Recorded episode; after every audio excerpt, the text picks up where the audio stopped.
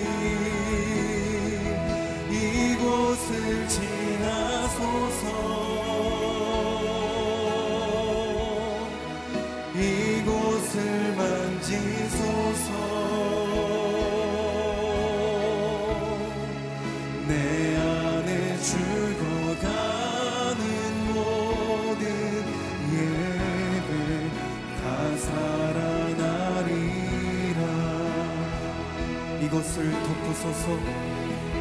이곳을 덮으소서.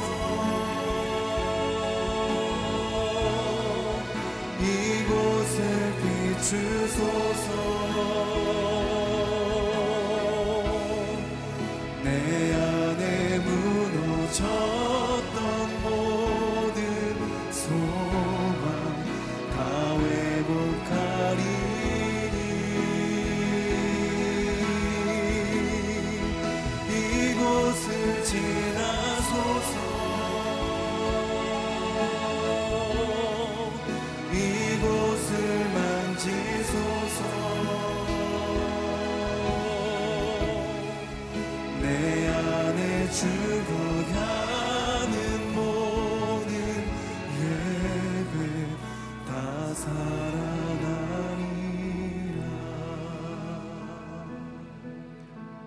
믿음으로 함께 기도하며 하나님 앞에 더 가까이 나가기를 원합니다. 우리 개인과 가정과 삶 속에서 하나님이 기뻐하시는 예배가 회복되게 하여 주시옵소서. 코로나 상황이 종식되게 해주시고 이 어려운 상황과 환경 가운데 우리 모두 믿음을 지키며 결국은 성령의 능력으로 승리할 수 있도록 인도하여 주시옵소서. 다 같이 합심해서 기도하겠습니다. 하나님 아버지 다윗의 장막 마지막 이 새벽에 저희들을 기도자로 불러 주셔서 감사합니다. 우리가 예배의 당에 와 예배하지 못하지만 개인의 삶의 자리에서 가정에서 본인이 있는 그곳에서 하나님을 향하여 참된 예배를 올려드리는 예배자들이 될 수 있도록 인도하여 주옵소서. 코로나19 상황으로 어려움 가운데 있습니다. 아버지 하나님이 모든 상황들이 하나님의 뜻 안에서 종식되기를 소망합니다. 이 어려운 상황 가운데 있지만 우리 모든 성도들 믿음으로 성령의 능력으로 이 상황을 이기며 승리하는 하루하루의 삶이 되어 줄 수 있도록 인도하여 주시옵소서. 오늘도 말씀을 선포하시는 담임 목사님에게 말씀의 능력을 더하여 주시옵소서. 하나님 아버지 다윗의 장막 마지막 시간 믿음으로 기도하며 하나님께 나아갑니다. 예배당에서 함께 예배하지 못하는 어려운 형편에 놓여 있지만 개인의 삶 가운데 가정 가운데 참된 예배가 회복되는 놀라운 역사가 있게 하여 주시옵소서. 이 코로나 상황을 성령께서 종식시켜 주시고 이 모든 형편 속에서도 결코 믿음을 지키며 결국에는 승리하는 우리 모든 성도들이 될 수 있도록 역사하여 주시옵소서. 오늘도 말씀을 선포하시는 담임 목사님에게 성령의 능력을 7배나 더하여 주시옵소서. 예수님의 이름으로 기도하옵나이다. 아멘. 할렐루야. CGN TV와 유튜브로 예비하시는 여러분 모두를 환영하고 축복합니다. 한번 이렇게 큰 소리로 고백하면 좋겠습니다. 예배를 회복하십시다. 아멘. 각자의 삶 가운데서 예배가 회복되는 놀라운 축복이 있기를 바라겠습니다.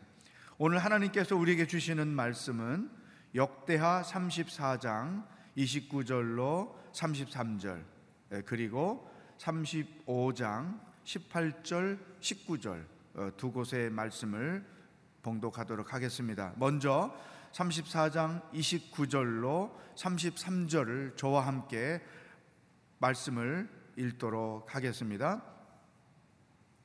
왕은 유다와 예루살렘의 모든 장로들을 불렀습니다. 그는 유다 사람들과 예루살렘 사람들과 제사장들과 레이 사람 곧 크고 작은 모든 백성들을 데리고 여호와의 성전으로 올라갔습니다. 그는 여호와의 성전에서 발견된 그 언약책의 모든 말씀을 크게 읽어 들려 주었습니다. 왕은 기둥에 기대 서서 여호와 앞에서 그 언약을 새롭게 세워 여호와를 따르고 그분의 계명과 증거와 규례를 온 마음과 온 영혼을 다해 지키고 이 책에 기록된 그 언약의 말씀에 순종하기로 했습니다. 그리고 왕은 예루살렘과 베냐민 사람들도 이 언약을 하게 했습니다. 예루살렘 백성들은 하나님 곧 그들의 조상들의 하나님의 언약을 쫓아 행했습니다. 요시아는 이스라엘 백성들이 사는 모든 땅에서 우상들을 없애고 이스라엘에 있던 모든 사람들이 그들의 하나님 여호와를 섬기게 했습니다. 그가 사는 동안 그들은 그들의 조상들의 하나님 여호와를 따랐습니다. 35장 18절 19절을 함께 읽겠습니다. 이렇게 유월절을 지킨 것은 예언자 사무엘의 시대 이래로 이스라엘에서 한 번도 없었습니다.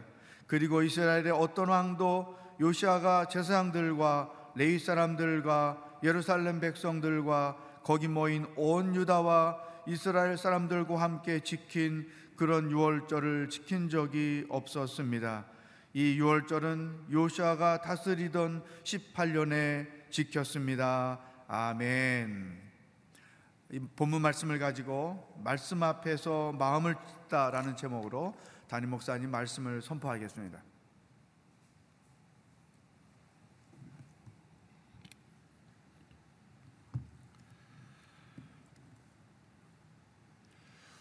예배 회복을 위한 노력은 구약 시대에도 있었습니다.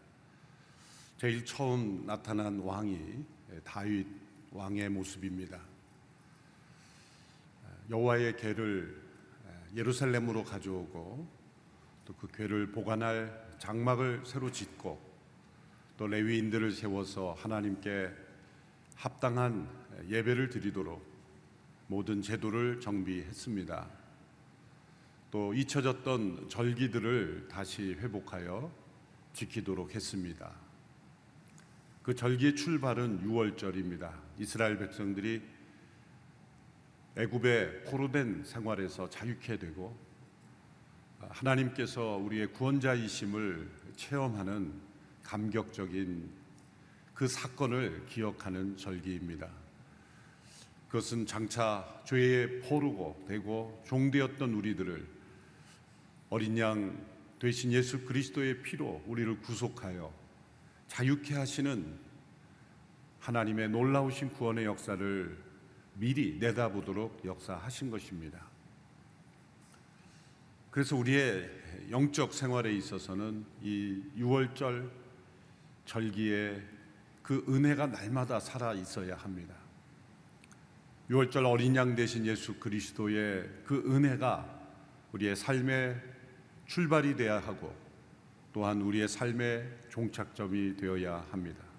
마지막 요한계시록에서 보여준 새하늘과 새 땅에서 어린 양 대신 그리스도를 우리는 찬양하고 또 그분으로 인하여 세워진 새하늘과 새 땅의 백성들이 될 것이기 때문입니다.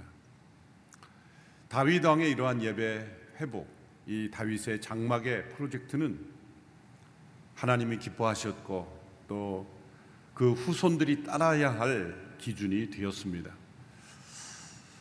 그러나 그 후손들이 그 길을 따르는 것은 결코 쉽지 않았습니다. 세상의 거센 파도로 밀려오는 그 세속의 물결이 또 이방 나라들에게 존재하고 있는 그 우상들의 존재가 그들을 늘 위협했습니다.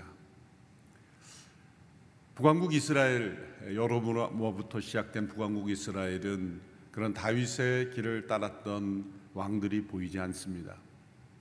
남왕국 유다에게서 히스기야 왕 같은 또 오늘 살펴볼 요시아 왕과 같은 그런 왕들이 다윗의 길로 행했다라는 평가를 받았을 뿐입니다. 몇 명 되지 않는 이 왕들의 몸부림치는 이 노력은 이 세상 한복판에서 참된 예배자로 살아간다는 것이 얼마나 힘겨운 것인가 라는 것을 우리에게 보여줍니다. 오늘 함께 살펴볼 요시아 왕의 이야기는 놀랍고도 또 오늘 이 시대 우리가 경험할 수 있는 영적 부흥의 중요한 원리를 우리에게 알려주는 말씀입니다. 요시아 왕은 8살 때 왕이 되어 31년을 통치한 왕입니다. 성경에 나타난 여러 북왕국 남왕국 왕들 가운데 두 번째로 어릴 때 왕이 되었던 사람입니다. 한 나라의 왕이 이렇게 어릴 때 왕이 되었다는 것은 그 전에 무엇인가 급박한 엄청난 어떤 정변이나 또 사건이 있었다는 것을 우리는 암시 받을 수 있습니다. 그의 아버지 아몬 왕은 악을 행했던 왕입니다. 하나님 앞에서 악을 행하고 또 곳곳에 우당을 우상을 섬기고 또 방치했던 왕. 통치 자체가 하나님 앞에 합당하지 않았던 그런 모습이었습니다. 그래서 그는 신하들에게 암살을 비참히 당했습니다.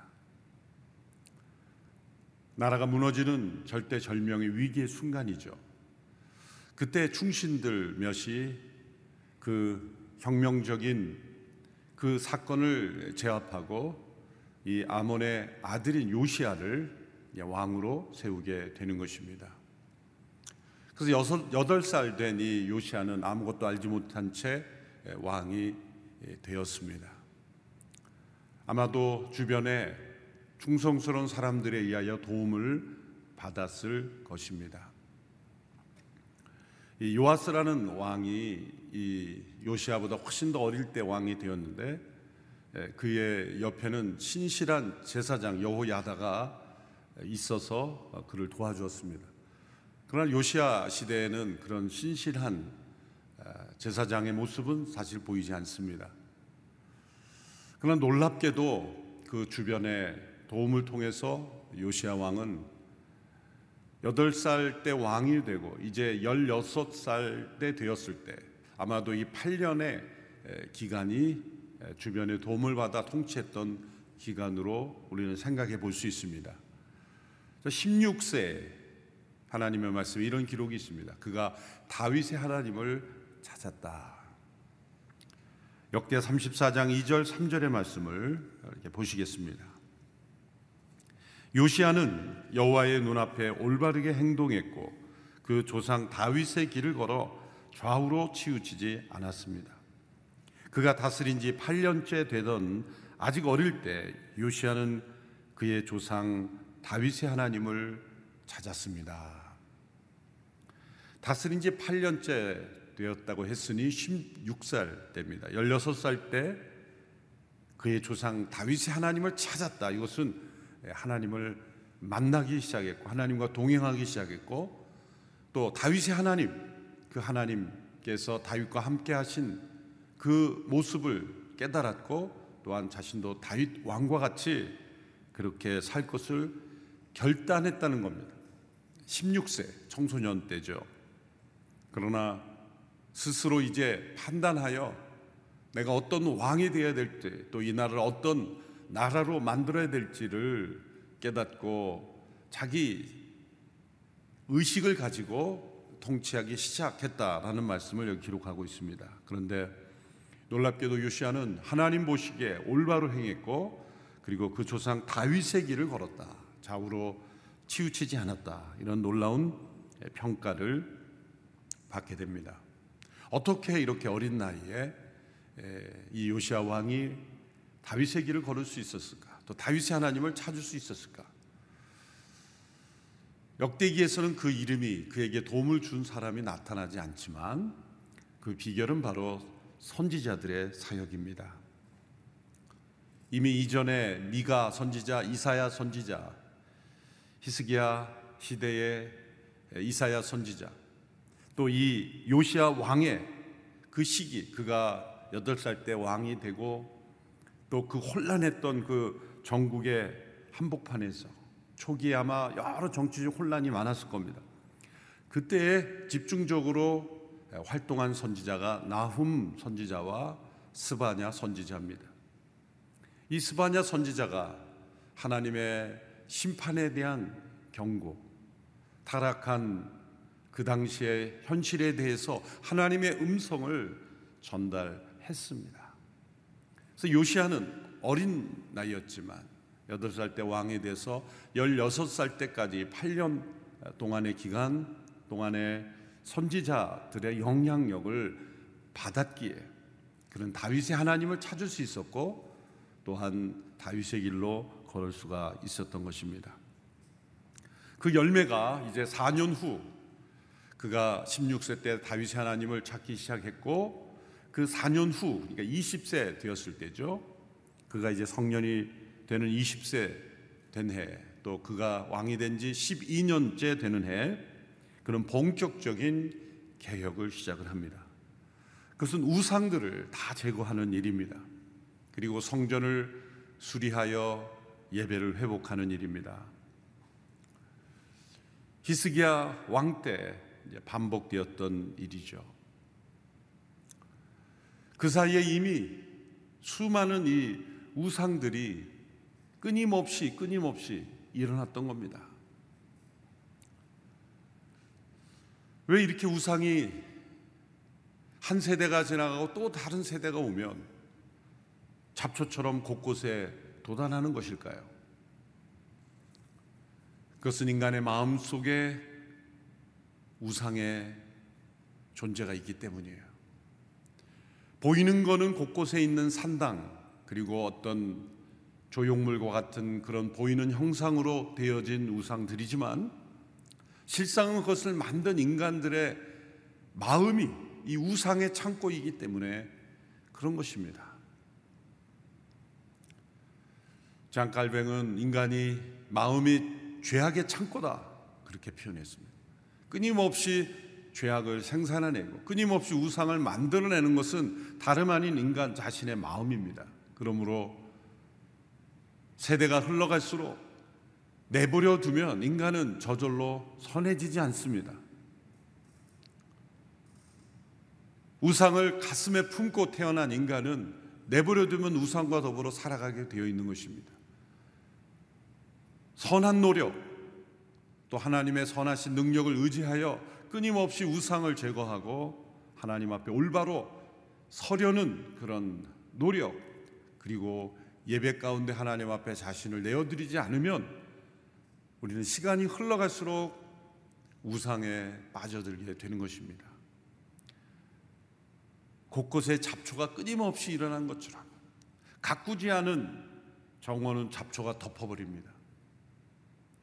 우리의 마음의 정원을 끊임없이 가꾸지 않으면 우상을 뽑아내고 마음의 잡초들을 끊임없이 뽑아내고 관리하지 않으면 우리의 마음에는 순간 잡초가 일어납니다. 예쁜 꽃이나 또 좋은 나무보다 잡초는 금방 자라납니다. 그 속도가 너무나 빠릅니다. 이 세상에 악이 번지고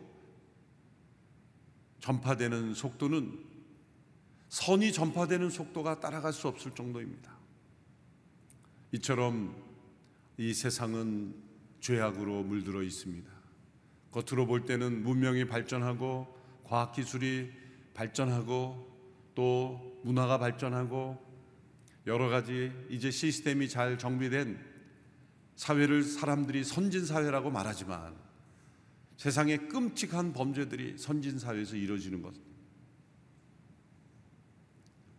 남자와 여자 외에 분류될 수 없는 성이 존재한다는 이 틀린 이 기준을 이 세상에 먼저 만든 것이 소위 선진 사회들 아닙니까?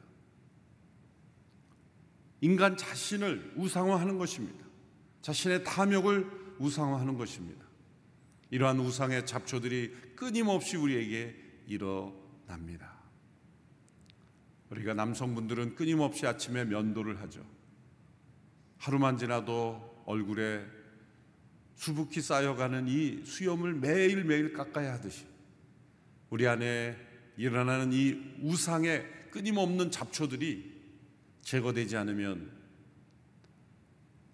어느 한 순간에 우리의 마음은 우상으로 덮여버리는 것입니다. 그것이 이스라엘 나라의 모습으로 나타났죠. 한 왕이 일어나 우상을 다 제거하고 성전을 정결케 하고 예배를 드리도록 그렇게 했지만 그 왕이 죽으면 그 다음 세대에 또 다른 또 다시 우상을 섬기고 그렇게 하나님을 멀리 떠나는 모습이 이스라엘 역사에서도 반복되었던 것입니다. 하나님은 끊임없이 끊임없이 선지자들을 보내어 경고하고 또 하나님의 심판이 이루어질 것을 말씀하셨습니다. 이러한 역사의 순환은 지금도 이루어지고 있습니다. 지금도 끊임없이 역사 속에 하나님은 놀라운 은혜와 사랑으로 돌이키라고 말씀하고 계시고 또 이 말씀을 통해서 우리에게 경고하고 계시고 우상들을 제거하고 하나님 앞에 참된 예배자로 돌아올 것을 끊임없이 말씀하고 있습니다.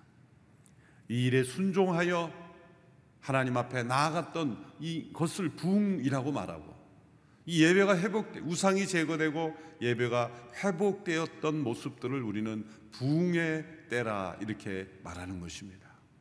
오늘 우리 시대는 어떤 시대를 살고 있습니까? 곳곳에 우상으로 뒤덮여 하나님께 대한 예배가 소홀히 되는 시대에 살고 있습니까? 아니면 모든 우상들이 제거되고 성전이 정결하게 되고 하나님 앞에 드려지는 예배가 풍성해지는 그런 시대, 그런 삶을 살고 있습니까? 이 말씀을 통해서 우리는 돌이켜 보아야 합니다. 이제 요시아 왕이 이제 20세가 되었을 때 모든 우상들을 산산조각내고 그리고 성전을 수리하는 일을 시작을 합니다. 성전을 깨끗하게 하는 정도가 아니라 수리해야만 할 정도로 방치되고 사람들의 무관심 속에 버려졌다는 것을 알 수가 있습니다. 이 성전을 수리하고 청소하는 중 놀라운 일이 일어납니다. 그것은 제사장 힐기야가 모세에게 주신 여호와 율법 책이 그 성전에서 발견된 것입니다. 오랫동안 방치되었던 이 율법 책이 발견되었습니다. 우리가 가진 구약 성경 전부는 아니죠. 아마 그 구약의 일부였을 겁니다. 학자들은 이 요시아 시대 성전에서 발견된 율법 책이 도대체 성경의 어느 부분이냐라는 것을 연구하며 또 평생을 연구하기도 합니다. 그러나 그것이 어떤 책인지를 규명하는 것은 학자들의 책임이지만 우리에게는 그보다 더 중요한 것은 그로 인해서 어떤 일들이 일어났는가 그것이 더 중요합니다. 그 당시의 율법책은 이 파피루스나 가죽으로 된 두루마리 형태였기 때문에 건조한 환경에서만 보관되면 수백 년이 지나도 그대로 어, 그 상태가 보존되는 그런 특징이 있었습니다. 그래서 지금 오랜 세월이 흘렀지만 이 하나님의 율법책이 보존되었던 것입니다.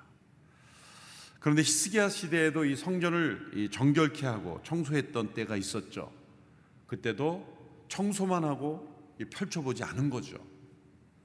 놀랍게도 제사장 힐기야가 두루마리를 펼쳐보았다는 겁니다. 어쩌면 이게 뭘까 그러고 펼쳐보았을 수도 있습니다. 어떤 이유든지 그것을 펼쳐보는 순간 이것이 모세에게 주신 여호와 율법책이라는 것을 발견하고 힐기야는 서기관 시반에게 서기관은 왕에게 보고를 하고 또 왕에게 읽어주는 그런 역할을 했죠.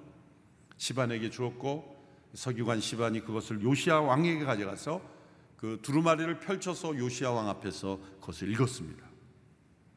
그때 요시아 왕은 이 여호와 율법 책에 있는 말씀을 듣고 자기 옷을 찢었습니다. 옷을 찢었다는 것은 자기의 마음을 회개한다는 그런 표시였습니다. 율법 책에서 충격적인 말씀을 들었기 때문입니다. 어떤 말씀을 들었을까? 참 우리는 궁금합니다. 그러나 그 결과를 보면 어떤 말씀 이었을 건가라는 것을 아, 우리는 추정할 수 있습니다. 요시아 왕은 자신이 그 충격적인 하나님의 말씀을 듣고 제사장 서기관 신하들을 다 불러 모아 그들도 듣게 하죠. 그가 듣고 난 이후에 이제 명령을 내립니다. 34장 21절 역대하 34장 21절의 말씀입니다. 너희는 가서 나와 백성들과 온 유다를 위해 지금 발견된 이 책에 기록된 것에 대해 여호와께 여쭤보라. 우리 조상들이 여호와의 말씀을 지키지 않았기에 우리에게 내린 여호와의 진노가 너무 크다. 우리는 이 책에 기록된 모든 것을 따르지 않았다. 지금 발견된 이 책에 기록된 것에 대해 여호와에 여쭤보라. 그는 두 가지 이유 때문에 충격을 받고 옷을 찢었습니다. 첫 번째는 우리가 지금 율법책에 기록된 말씀대로 따르지 않고 있다. 그 차이가 너무나 크다. 이 하나님의 말씀에 나타난 하나님의 뜻과 현재 우리의 모습이 너무나 그 차이가 있다라는 걸 깨닫고 충격을 받는, 받습니다. 두 번째는 그 말씀대로 따르지 않은 결과가 지금 우리에게 임할 것인데 그것은 여호와의 진노하심이 매우 크다라는 겁니다. 이러한 하나님의 진노에 대한 말씀을 통해 볼 때 그는 신명기 27장 28장에 나오는 말씀에 순종하지 않았을 때에 임할 하나님의 진노의 부분을 읽지 않았을까 그렇게 추정해 볼 수도 있습니다.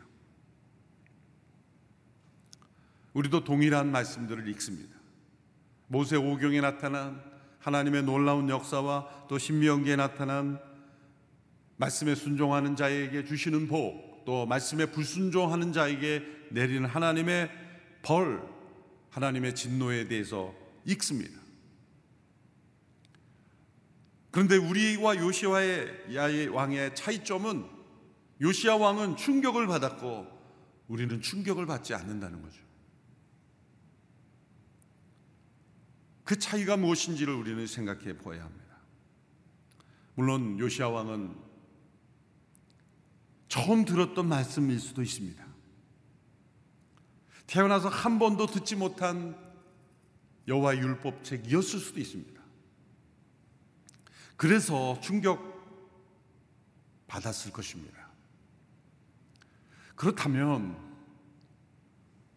오늘 이 시대 우리에게도 동일한 이 말씀이 주어져 있는데 이 말씀을 우리가 처음 봤을 때 그런 충격이 있었는가? 오히려 우리는 너무 이 말씀에 익숙해졌기 때문에 다 아는 말씀, 내 머릿속에 들어온 말씀이라고 생각하고 그 말씀 앞에서 하나님의 임재를 느끼며 두려워 떠는 모습이 사라지지 않았는가? 이것이 요시아와 우리와의 차이점인 것입니다. 우리는 하나님의 말씀 앞에서 옷을 찢고 통곡하고 있는가? 하나님의 말씀 앞에서 마음이 찢어지고 있는가? 그런 경외심, 그런 두려움, 그런 놀라움, 그런 충격. 하나님의 이 말씀이 진정 살아 역사하시는 말씀임을 믿고 우리는 그 말씀 앞에 두려워하고 있는가? 참된 예배 회복은 바로 이 하나님의 말씀 앞에 마음을 찢는 그런 모습으로 나타난다는 겁니다. 주일마다 성경 말씀을 읽을 때 그 설교 말씀, 이 본문 자체가 나에게 주신 하나님의 말씀으로 받고 충격 으로 받아들이는가?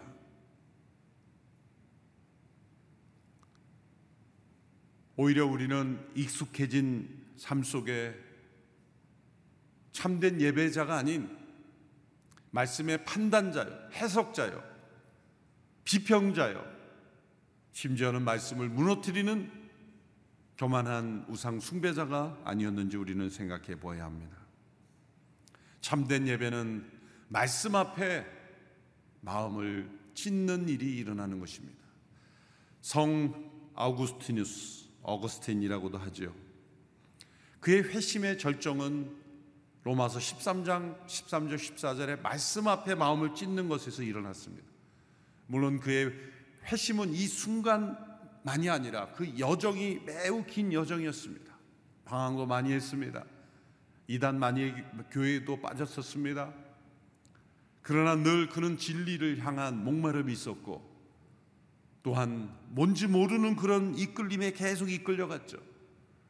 그의 어머니 모니카의 끊임없는 기도가 그를 한순간 한순간 이 회심으로 인도하였던 것이죠. 그러나 어느 날 무화과 나무 밑에서 자신의 영혼의 비참함을 느끼고 절망감을 느끼고 왠지 모르는 눈물이 홍수처럼 쏟아지고 있었습니다. 그때 이웃집에서 어떤 말소리가 들렸는데 그것이 소녀의 소리인지 소년의 소리인지는 느끼지 알지 못했습니다. 그러나 그에게 들려온 말은 톨레레게 톨레레게 이것은 들고 이걸 읽어라 들고 읽어라라는 말이었어요. 그 소년 소녀들이 아우구스티누스를 향해서 말한 게 아니에요. 그 소년 소녀가 그냥 어울리면서 어떤 상황인지 자기들끼리 한 얘기였어요. 그런데 하나님께서 그런 소리조차도 사용하시는 거예요. 어쩌면 그것이 천사의 음성일 수도 있죠. 그러나 그의 고백록에 보면 들고 읽어라, 들고 읽어라 라는 그 음성에 그는 신비한 눈을 뜨게 되고 성경을 펴서 첫눈에 들어온 것을 하나님께서 나에게 주신 명령으로 받는 믿음이 생긴 것입니다. 그 이유는 예전에 안토니우스라는 분이 그 당시에 깊은 영향력을 주었던 안토니우스라는 분이 교회에서 낭독한 말씀은 곧 자신에게 주시는 말씀으로 받아들여 새로운 삶을 시작했다는 거죠. 그 말씀이 마태복음 19장 21절에 가서 내 소유를 팔아 가난한 사람에게 주고 그러면 하늘에서 보화가 내게 있으리라. 그리고 나서 나를 따르라는 말씀을 곧 나에게 직접 주시는 말씀으로 누군가에게 준 말씀이 아니라 나에게 하시는 말씀으로 받고 그 말씀에 문자 그대로 순종하고 새로운 삶을 시작했다.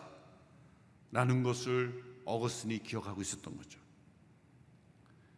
그래서 펴서 읽은 말씀이 로마서 13장 14절 13, 13절 14절의 말씀. 방탕과 술 취하지 말며 음란과 호색하지 말며 쟁투와 시기하지 말고 오직 주 예수 그리스도로 옷 입고 정욕을 위하여 육신의 일을 도모하지 말라.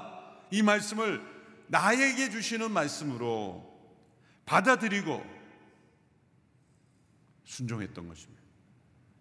그는 고백록에서 이 구절을 읽었을 때 확실한 빛이 마음에 들어왔다 모든 의심의 어두운 그림자가 다 떠나가고 밝은 빛이 자기 안에 임했다. 나는 고백을 남겼습니다. 말씀 앞에 마음이 찢어지는 역사요. 아우구스티누스는 그 체험 이후에 참된 예배자로 하나님 앞에 살아갔던 것입니다. 요시아 왕이 이 율법책 오랫동안 감추어지고 방치되었던 그 율법책이 드러나고 그것을 읽었을 때 이 말씀 앞에 받은 충격 그것을 위해서 그는 하나님의 임재 앞에 두려워 떨었던 것입니다. 사실 이때 겉으로 나는 국가적인 위기는 없었습니다.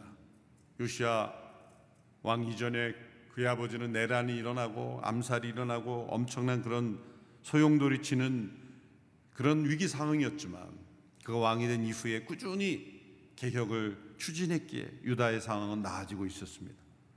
그런데 요시아는 지금 자신이 받은 이 말씀을 통해 받은 충격을 엄청난 영적 위기로 여기고 이 말씀대로 하지 않으면 이 나라가 무너진다라는 그런 충격을 가지고 유다와 예루살렘의 모든 장로들을 불러 자신이 받은 충격을 같이 나눠줍니다. 그것이 34장 30절에서 31절의 말씀입니다. 그는 유다 사람들과 예루살렘 사람들과 제사장들과 레위 사람 곧 크고 작은 모든 백성들을 데리고 여호와의 성전으로 올라갔습니다.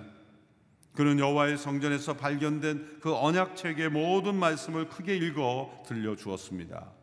왕은 기둥에 기대서서 여호와 앞에서 그 언약을 새롭게 세워 여호와를 따르고 그분의 계명과 증거와 규례를 온 마음과 온 영혼을 다해 지키고 이 책에 기록된 그 언약의 말씀에 순종하기로 했습니다.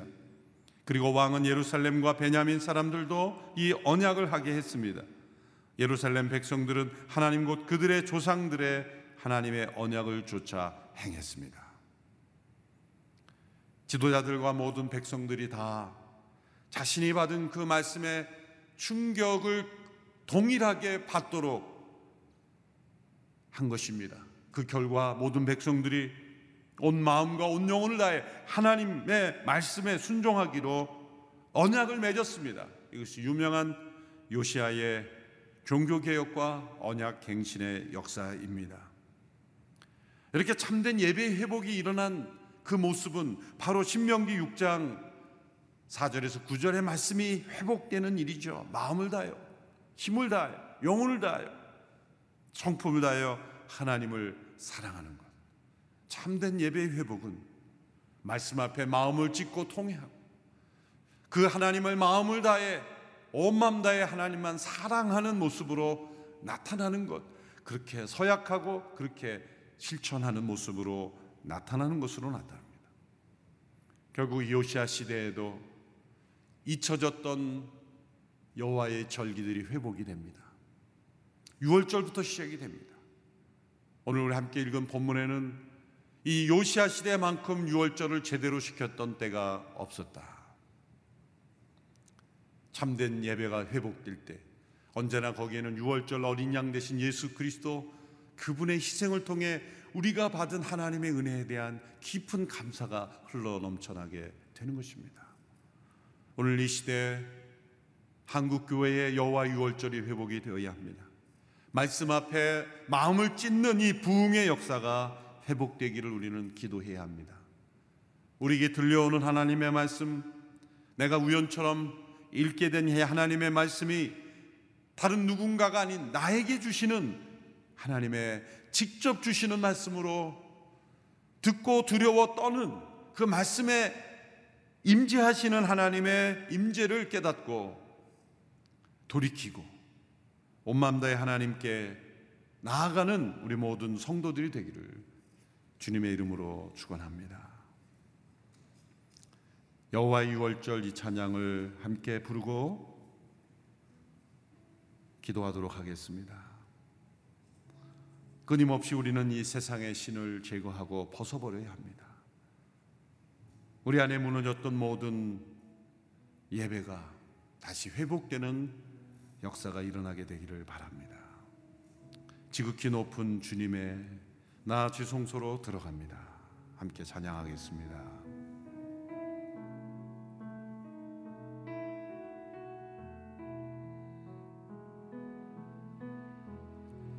지극히 높은 주님의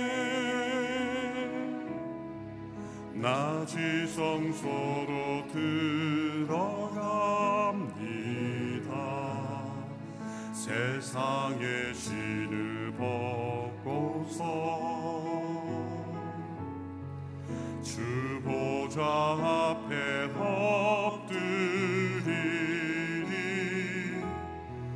내 주를 향한 사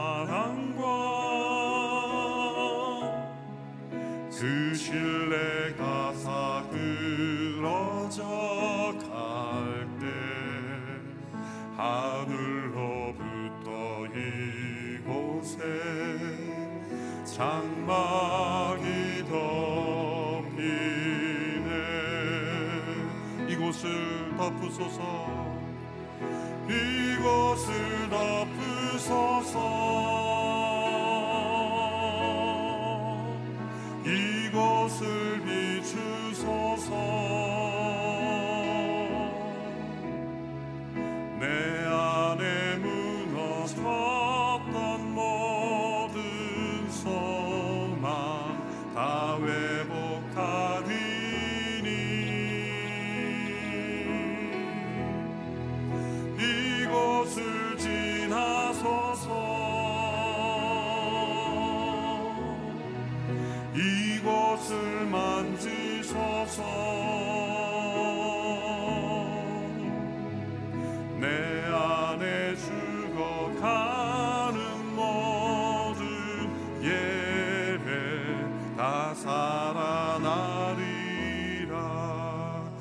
지극히 높은 주님의 지극히 높은 주님의 나지 성소로 들어갑니다. 세상의 신을 벗고서 주 보좌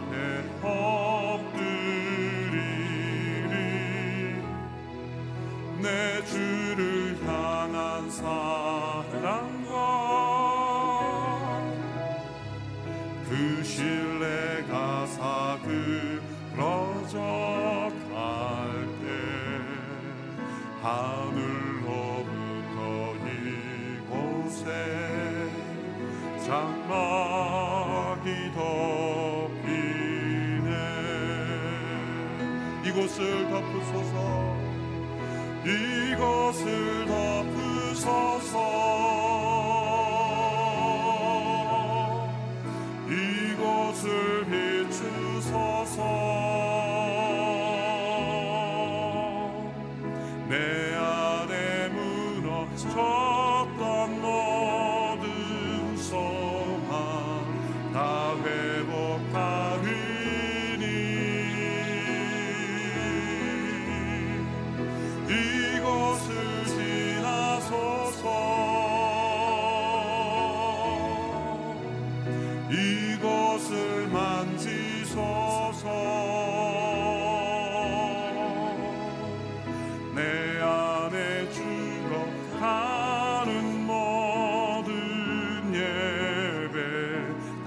살아나리라. 이곳을 덮으소서. 이것을 덮으소서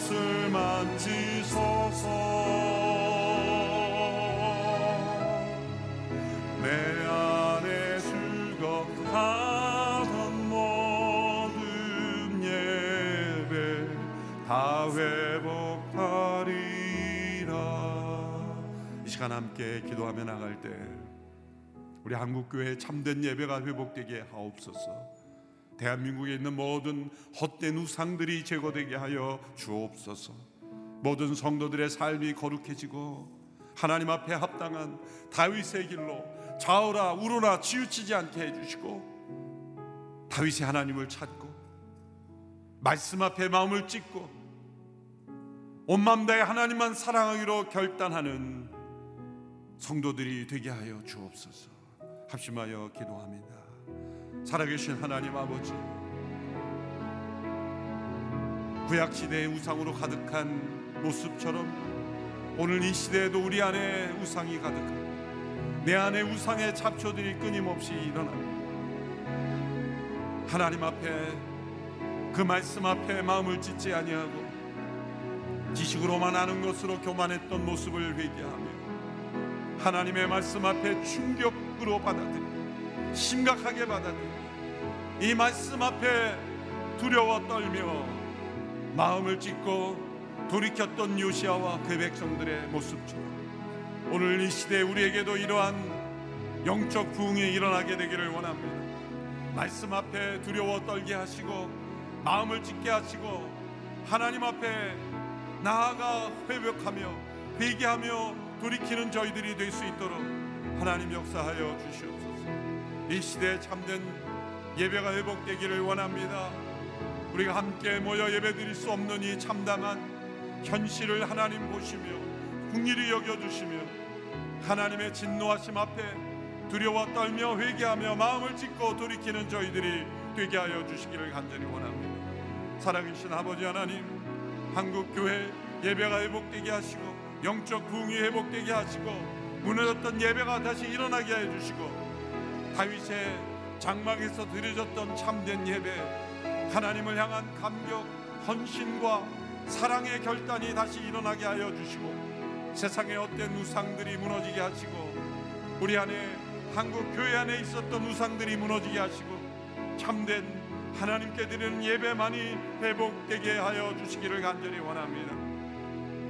다시 기도할 때 무너져가는 대한민국 붙잡아 주시옵소서. 하나님이 나라 민족의 모든 위기 가운데 붙잡아 주시고 코로나가 위기가 아니라 무너진 도덕, 영적 타락이 더 큰 위기임을 깨닫고 주여 이 나라 민족이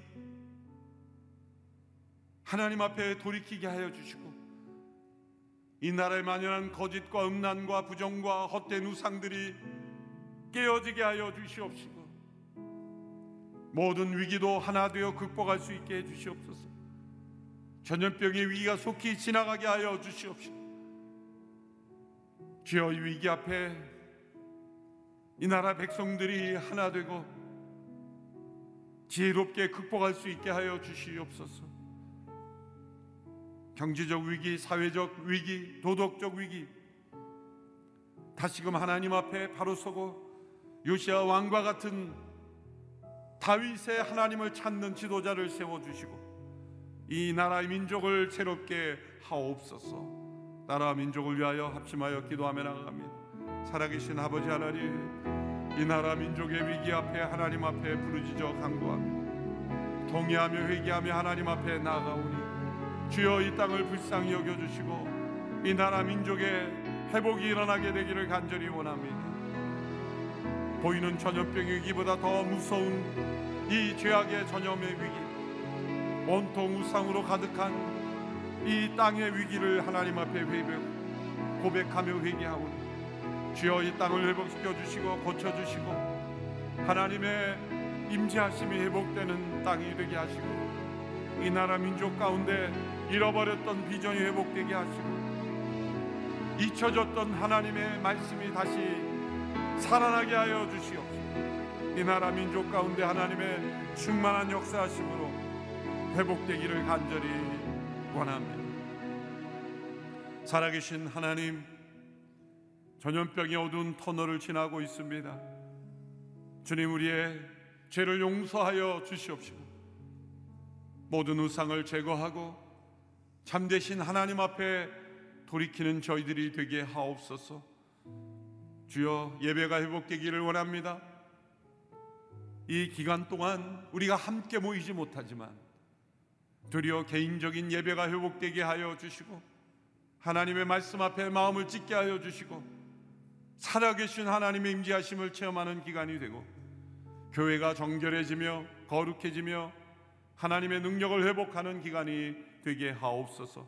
이 나라 민족을 불쌍히 여겨 주시고 하나님의 특별한 은혜로 세움을 받은 이 나라 민족 하나님의 은혜를 만으로 여기지 않고 하나님의 말씀 앞에 다시 온 백성들이 무릎 꿇어 마음을 찢어 돌이키는 역사가 이 나라 민족 가운데 일어나게 하여 주시옵소서.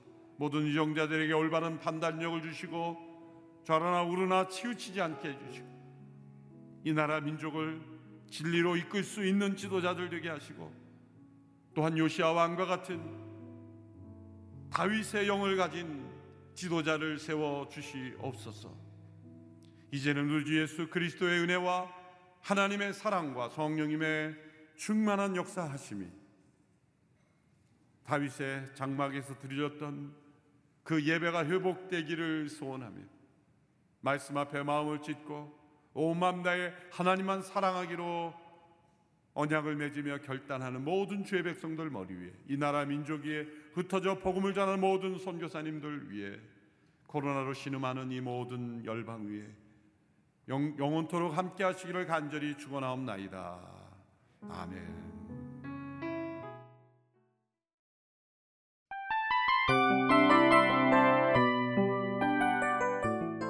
이 프로그램은 청취자 여러분의 소중한 후원으로 제작됩니다.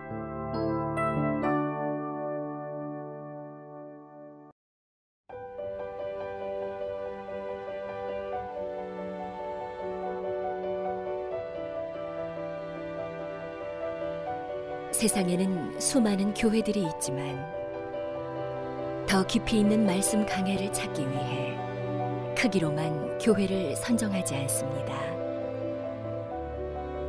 보다 좋은 영적 콘텐츠를 더 많이 나누기 위해 방송비를 받지 않습니다. 1년 365일 복음만 전하고 싶어서 우리는 광고를 하지 않습니다. 온누리의 복음을 땅끝까지 CGN TV와 함께 땅끝 선교사가 되주세요.